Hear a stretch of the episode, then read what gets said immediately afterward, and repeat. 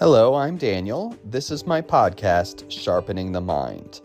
I am a meditation teacher and also a labor activist in Kansas City, Missouri.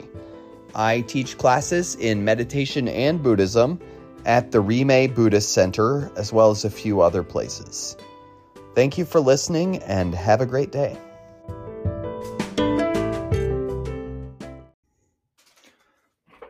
Hello, I'm going to read to you a verse from the eight stanzas of mind training today, and then I'm going to comment on that. These are meant to be little pithy slogans that we can remember when we need to remember them, okay?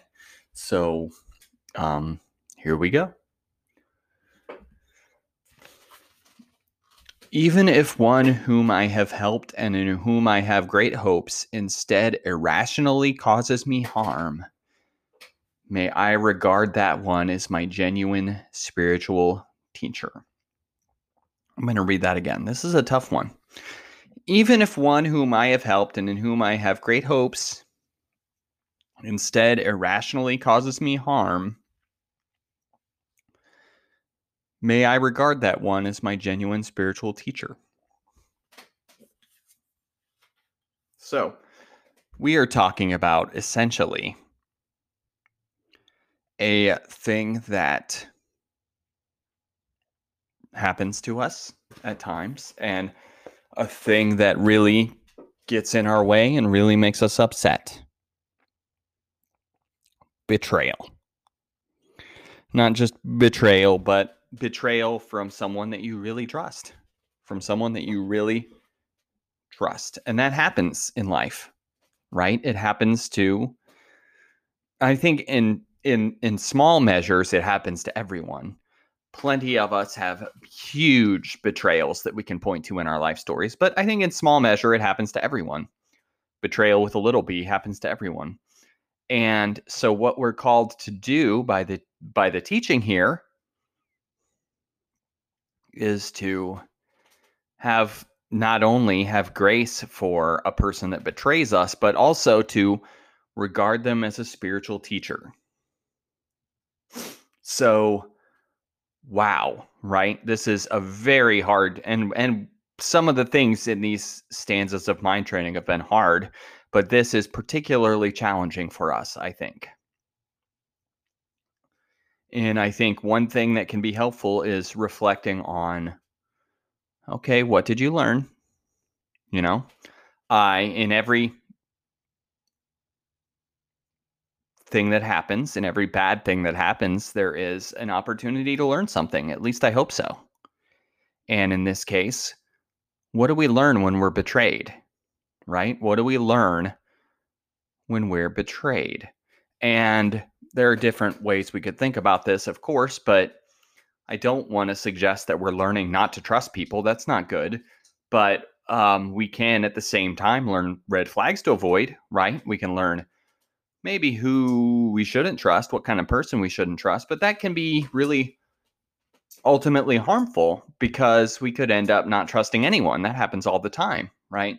Uh, somebody has a bad relationship where they're, say, cheated on, and then they think everyone's a cheater, right?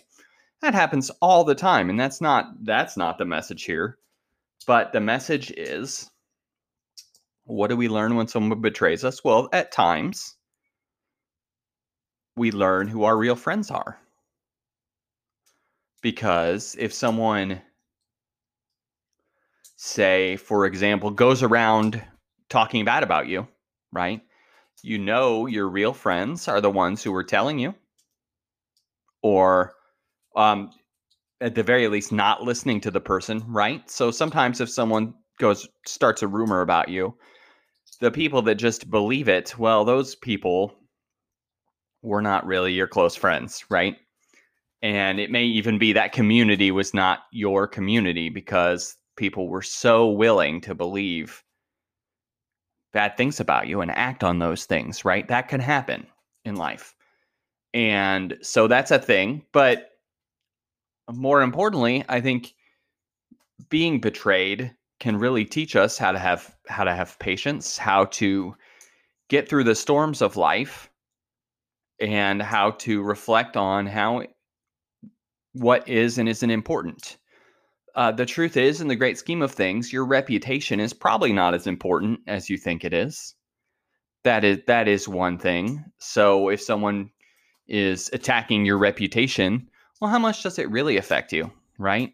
Like we have some some level of ind- indignation, like, oh, this thing happened to me, I'm mad, right? But at the same time, at times, there are things that really upset us that don't actually affect us that much and we can reflect on that and it's because of these little little b betrayals that we can understand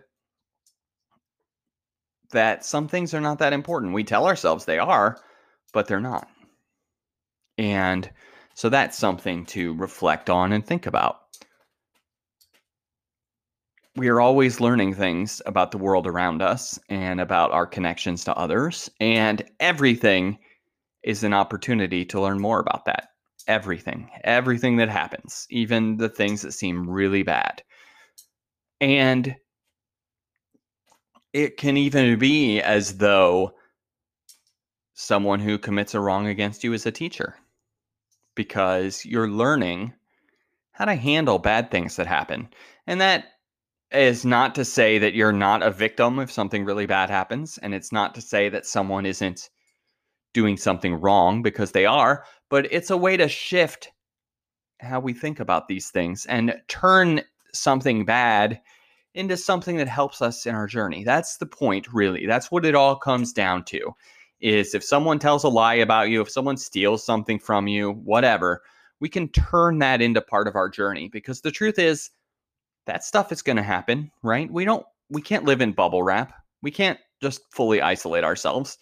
Things are going to happen. Bad things are going to happen and we can just lament and be like, "Oh, why did this happen to me?" or we can try to make it an opportunity for us to learn something. And that's what I really fundamentally want to express here is that we want to turn everything into an opportunity to learn something and we can learn a lot about our ability to to be patient, our ability to have an even mind, and our ability to deal with hardship. We can learn about all those things just in the practice of living our lives.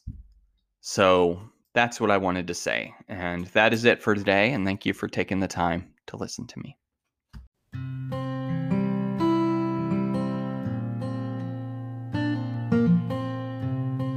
Thank you for listening and have a good day.